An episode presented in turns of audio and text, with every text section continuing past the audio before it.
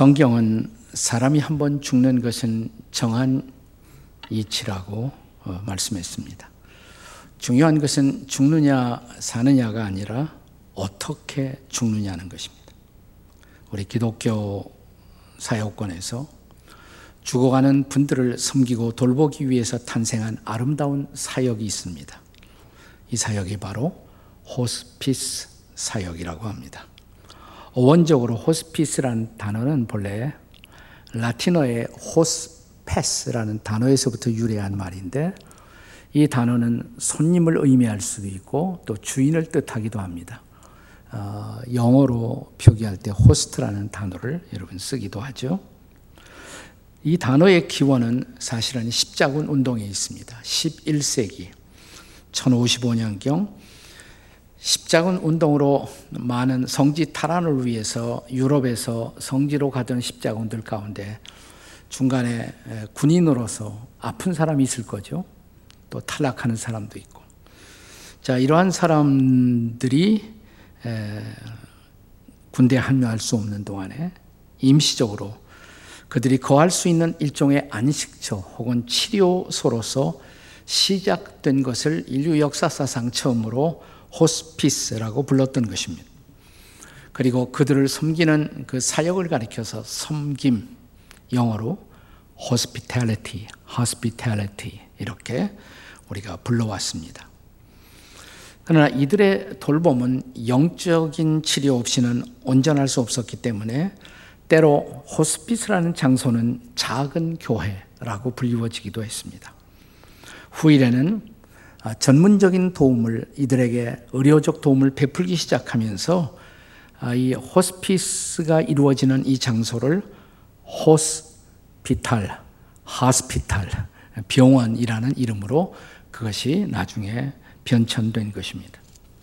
1960년대 영국의 간호사였던 시슬리 선덜스, 아, 그 다음에 스위스의 정신과 의사로 나중에 미국에 와서 활동을 했던 엘리자베스 퀴블러 로스라는 두 사람에 의해서 현대적 의미에서의 호스피스 사역이 호스피스 운동이 본격화하기에 이르렀습니다. 한국에도 1960년대에 한국 땅에 카톨릭 선교사로 왔던 마리아 작은 자매의 수녀들에 의해서 이 말기 환자들을 어, 돌보는 호스피스 사역이 처음으로 소개되었고 1980년대 중반 연세대학교 세브란스 병원에서 이 땅에 온 개신교 선교사님들의 헌신으로 이 호스피스 사역이 본격화되었습니다. 1990년대에 이르러서 개신교인들이 주축이 된 한국 호스피스 협회가 정식으로 발족이 되어서 비단 의료인들뿐만 아니라 자원봉사자들, 발런티어를 포함한 사역으로 아, 죽음을 앞에 두고 있는 아, 모든 종류의 질환을 불문하고 이들이 편안한 죽음을 맞이할 수 있도록 돌보는 사역으로 발전하게 된 것입니다. 아, 우리 교회는 음, 제가 담임 목사로 있던 시절부터 어, 매우 효율적이고 헌신적인 호스피스 사역을 펼쳐온 공동체로 아마 교회 중에서는 저희 교회가 이것을 제일 잘 감당하고 있는 교회이기도 합니다. 아, 호스피스 어, 이 교육 신청을 여러분이 하시면 8주 한 두 달 정도의 훈련을 받고 호스피스 사역 팀에 들어가시면 여러분도 다 아, 우리 주변에 이런 말기 암 환자나 이런 분들을 돌보면서 그들을 섬기는 이 사역에 함께 동참하실 수가 있습니다. 그렇다면 우리 주변에 죽음의 순간을 얘기 안 하고 힘들어하는 이웃들을 만나 섬기고자 할때 우리가 감당해야 할 호스피스적 사역, 그 사역의 내용은 구체적으로 무엇을 하는 것입니까?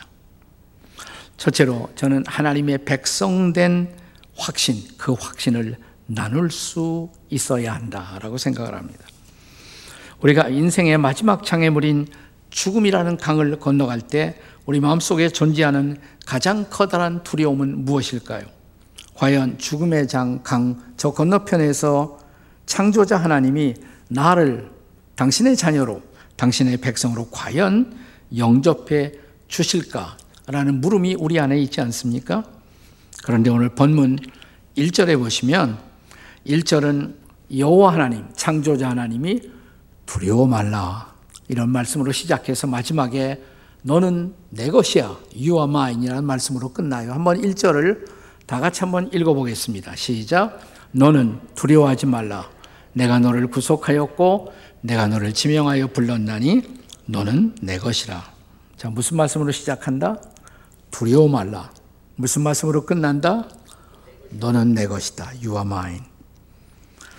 그렇습니다. 우리가 진실로 하나님의 것, 하나님의 백성이라면 여러분 하나님이 나를 받아주시는 것이 당연하죠. 우리는 죽음을 두려워할 필요가 없는 것입니다.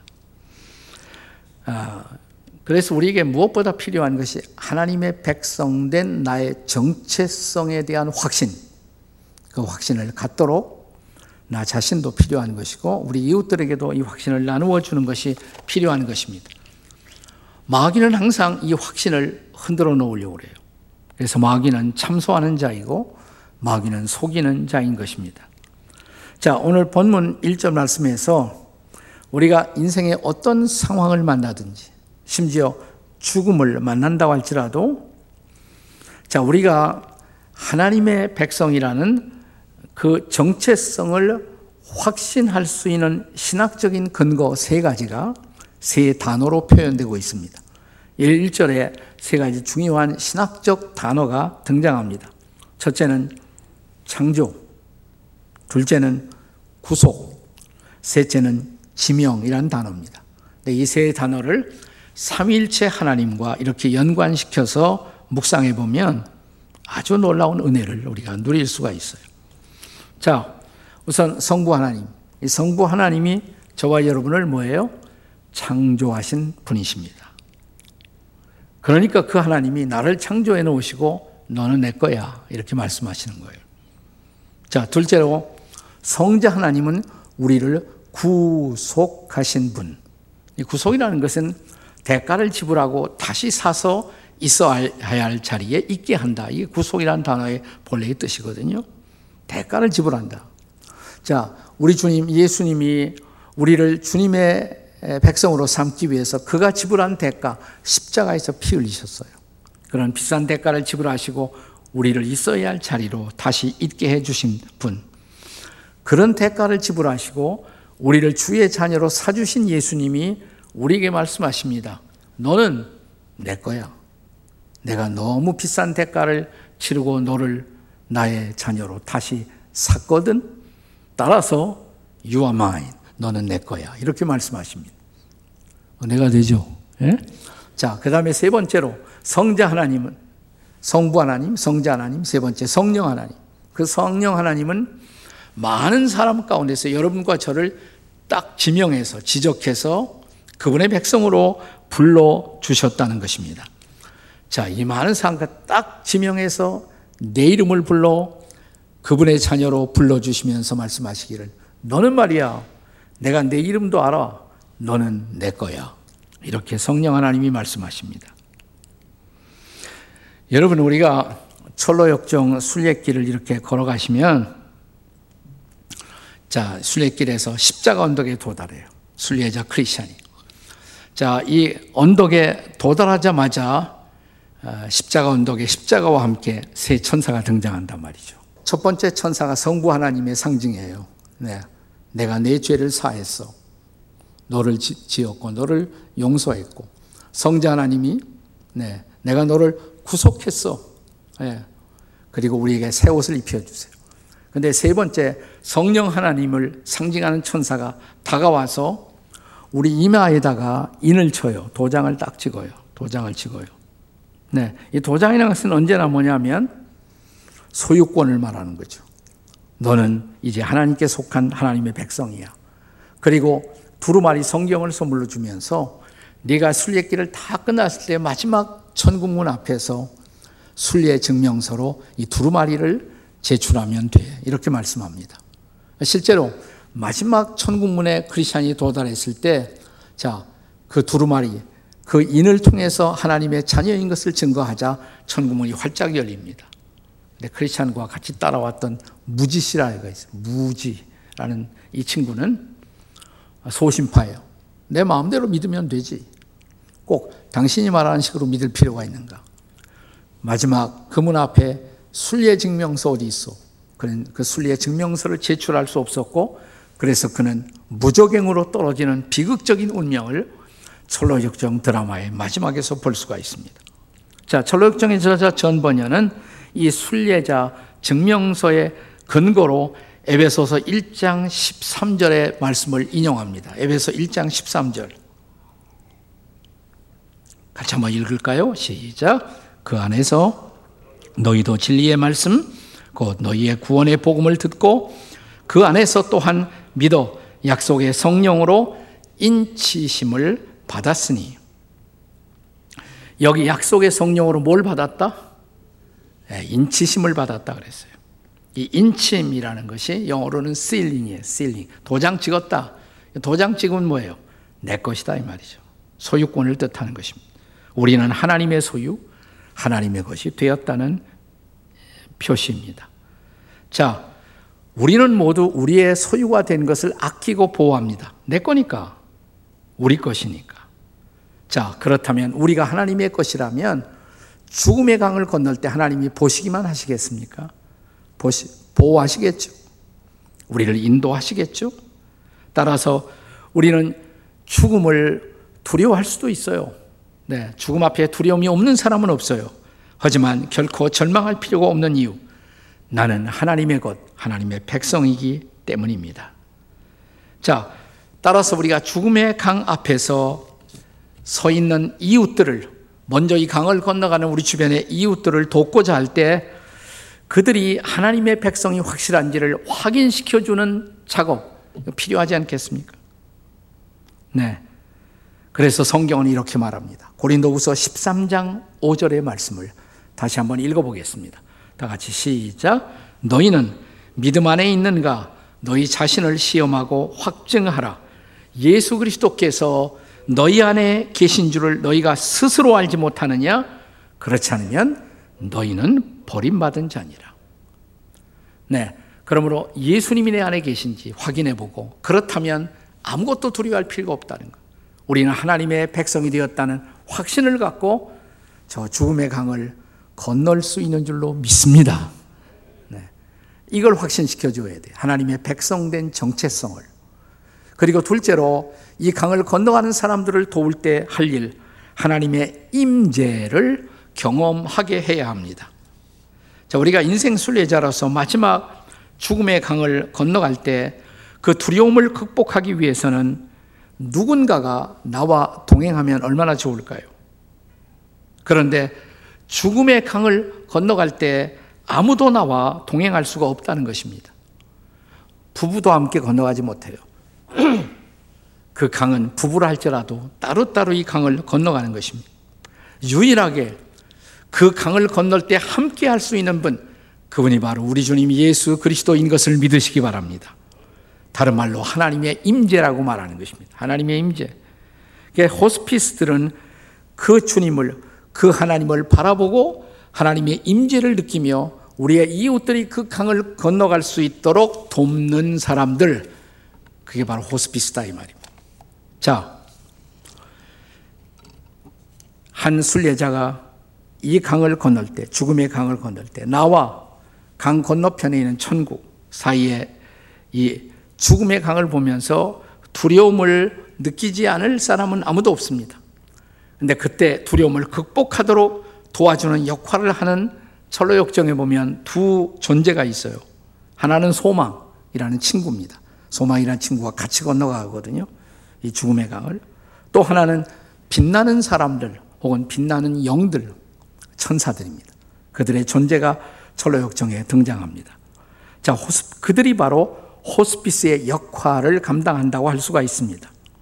자, 먼저 빛나는 영들, 이들이 이렇게 말합니다. 이 강은 이곳을 다스리는 왕을 믿는 당신의 믿음에 따라서 그 강이 깊어지기도 하고 얕아지기도 합니다. 그때 옆에 있던 소망이란 친구가 또 이렇게 말합니다. 형제요, 기운을 내세요. 나는 벌써 내 발이 바닥에 닿는 것이 느껴지거든요. 자, 그러자 옆에 있는 소망이 이제 이렇게 말합니다. 자, 형제요. 저기 보십시오. 천국문이 보이죠? 저기에 우리를 환영하는 사람들이 벌써 나와 있어요. 자, 이 소망의 메시지를 들으면서 옆에 있는 크리스천들이 크리스천이 힘을 내는 것입니다. 바로 이 소망의 역할이 바로 호스피스의 역할이라고 할 수가 있습니다. 크리스천은 나의 부족함 때문에 과연 주님이 나를 받아주실지 모르겠다고 말합니다. 이때 소망이 다시 말합니다. 기운 내세요. 주님이 우리를 아시잖아요. 주님이 우리를 온전하게 하실 것입니다. 아멘. 이게 바로 호스피스의 역할이에요. 자, 이런 천사들과 소망의 격려를 받으면서 비로소 죽음의 강 한복판을 잘 통과해 갑니다. 저기에 천국이 보인다고, 저기에 우리 주님 그리스도가 보인다고, 그래서 그들은 이 말씀을 인용합니다. 어떤 말씀이냐? 순례자들이 강을 건너면서 인용하는 말씀. 그리스도께서 우리에게 내가 물 가운데로 지날 때 함께 할 것이라고. 강을 건널 때에도 침몰하지 못할 것이라고 오늘 본문의 말씀을 정확하게 인용하고 있는 것을 볼 수가 있습니다. 철로 역정은 계속해서 이렇게 기록합니다. 그들은 모두 기운을 차렸다고. 그리고 그들은 발을 디딜 수 있는 바닥을 발견했다고. 강은 얕아졌고 드디어 그들은 강을 건넜다고. 그들이 강을 건너자마자 강둑 건너편에 있던 그들을 기다리던 또 다른 두 명의 빛나는 영들을 발견합니다. 그들은 이렇게 인사의 말을 건넵니다. 우리는 구원받은 자들을 보호하기 위해서 보냄받은 수호의 영들입니다. 천사들이란 말이에요. 이 수호하는 영들의 부축을 받아서 그들은 천국의 언덕을 오를 수 있었다. 이렇게 기록하고 있습니다. 이것이 바로 호스피스가 하는 일인 것입니다. 하나님의 임재를 경험하게 만드는 일입니다.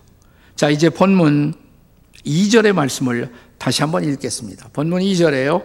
다 함께 시작. 네가 물 가운데로 지날 때 내가 너와 함께 할 것이라.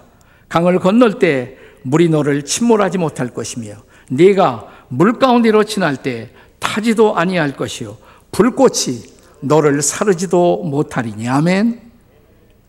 자, 물과 불은 우리 인생의 순례길을 위협하는 가장 무서운 장애물입니다. 그런데 이스라엘 백성들이 홍해 바다를 육지처럼 건넜잖아요.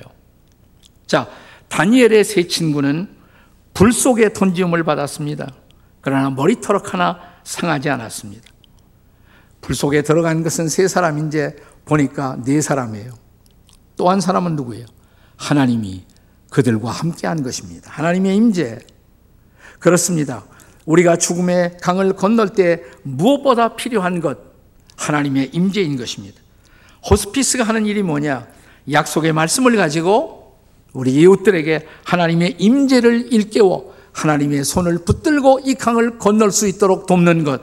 이것이 호스피스의 사역인 것을 믿으시기 바랍니다. 그 다음에 세 번째는 영광스러운 하나님의 준비를 볼 수 있게 해야 합니다. 하나님의 영광스러운 준비를 볼 수 있도록 하는 일입니다. 오늘 본문 3절과 4절에 보시면 하나님의 백성들의 존재, 그들은 애굽이라는 그 당시에 애굽은 굉장한 강대국이었어요. 애굽 전체를 주어도 바꿀 수 없는 존재. 구수와 스바를 주어도 바꿀 수 없는 존재다. 그리고 5절, 6절에 보시면 그들을 동서남북에서 다 내가 불러내겠다. 5절, 6절 한번 읽어보세요. 5절, 6절 다 같이. 시작. 두려워하지 말라. 내가 너와 함께하며 네 자손을 동쪽에서부터 오게 하며 서쪽에서부터 너를 모을 것이며 내가 북쪽에게 이르기를 내놓으라. 남쪽에게 이르기를 가두어 두지 말라. 내 아들들을 먼 곳에서 이끌며 내 딸들을 땅 끝에서부터 오게 하며 할렐루야. 그렇습니다. 그들이 바로 여호와 하나님의 아들들이요 딸들입니다. 그들을 향한 마지막 선포의 말씀 7절의 말씀을 함께 읽겠습니다. 7절 다 같이요. 시작. 내 이름으로 불려지는 모든 자, 곧 내가 내 영광을 위하여 창조한 자를 오게 하라. 그를 내가 지었고 내가 만들었느니라. 아멘. 완성된 천국, 우리를 기다리고 있는 천국, 그 천국은 하나님의 자녀들을 위해서 예비된 동서남북에서 모이게 될 그 자녀들을 위해서 예비된 영광의 나라, 그리고 영광의 안식처인 것을 믿으시기 바랍니다. 철로역정에 보면 순례자들은 그 천국이 가까울수록 그곳의 영광을 뚜렷하게 볼 수가 있었다고 기록합니다. 천국은 진주와 보석으로 지어졌고 그 길은 황금으로 포장되어 있었다고. 물론 상징적인 표현이죠. 상징. 상징이 그렇다면 실제는 더 영광스러울 것입니다. 황금이라는 것은 아름다운 것, 영광스러운 것의 상징이 아니겠습니까? 그 천국을 보면서 크리스찬은 빨리 도착하고 싶은 상사병에 걸렸다. 이렇게 기록되어 있습니다. 천국의 언덕을 오르며 천국의 안내자인 빛나는 영들은 천국의 영광에 대해서 순례자들에게 계속해서 속삭여 줍니다. 지금 당신들은 하나님의 낙원으로 가고 있는 거예요. 그곳에서 당신들은 생명 나무들을 보게 될 것이고 결코 시들지 아니하는 그 나무의 열매를 먹고 영생할 것입니다. 그리고 그곳에 도달하면 흰 옷을 입고 매일 날마다 아니 영원토록 하나님과 함께 걸으며 이야기를 나눌 것입니다. 저 지나간 낮은 땅에서 보았던 슬픔, 질병, 고통, 죽음을 그곳에서는 다시는 맛보지 않을 것입니다. 왜냐하면 과거의 모든 것은 다 지나갔기 때문입니다. 그리고 빛나는 영들은 계속해서 속삭입니다. 당신들은 저 세상에서 왕을 위해 당신들이 행했던 모든 수고에 대해서 위로를 받을 것이고, 이제는 모든 슬픔 대신에 모든 즐거움을 누릴 것입니다.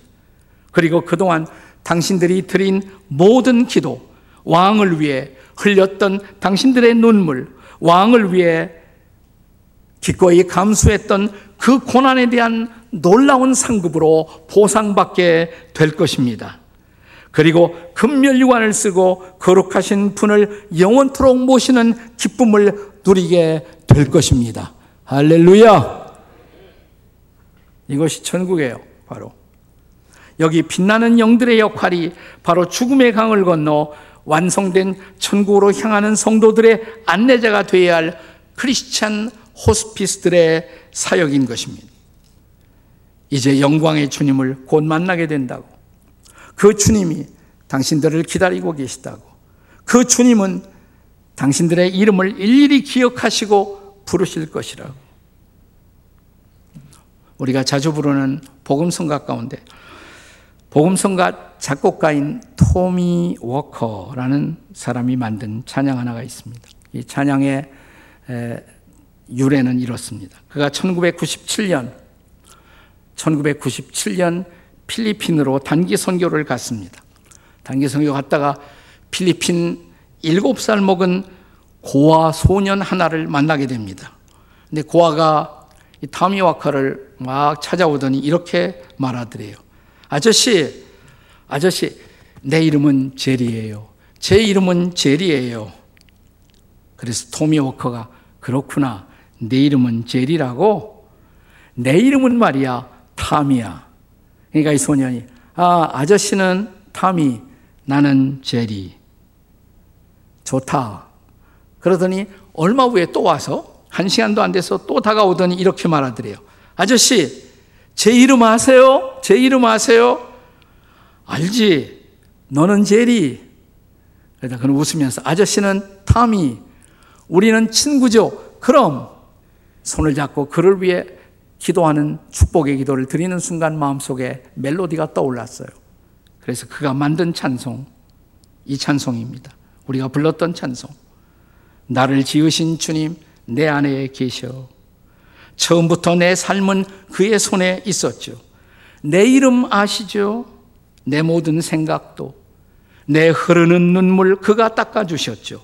그는 내 아버지, 난 그의 소유. 내가 어딜 가든지 날 떠나지 않죠. 내 이름 아시죠? 내 모든 생각도 아바라 부를 때 그가 들으시죠. 사랑하는 여러분, 천국이란 무엇입니까?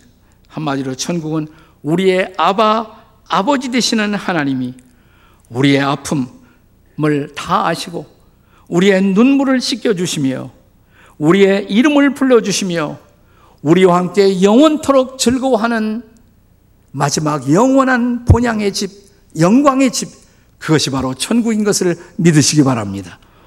그 천국의 소망을 갖도록 우리의 이웃들을 북돋아주는 사역, 얼마나 귀한 사역이에요.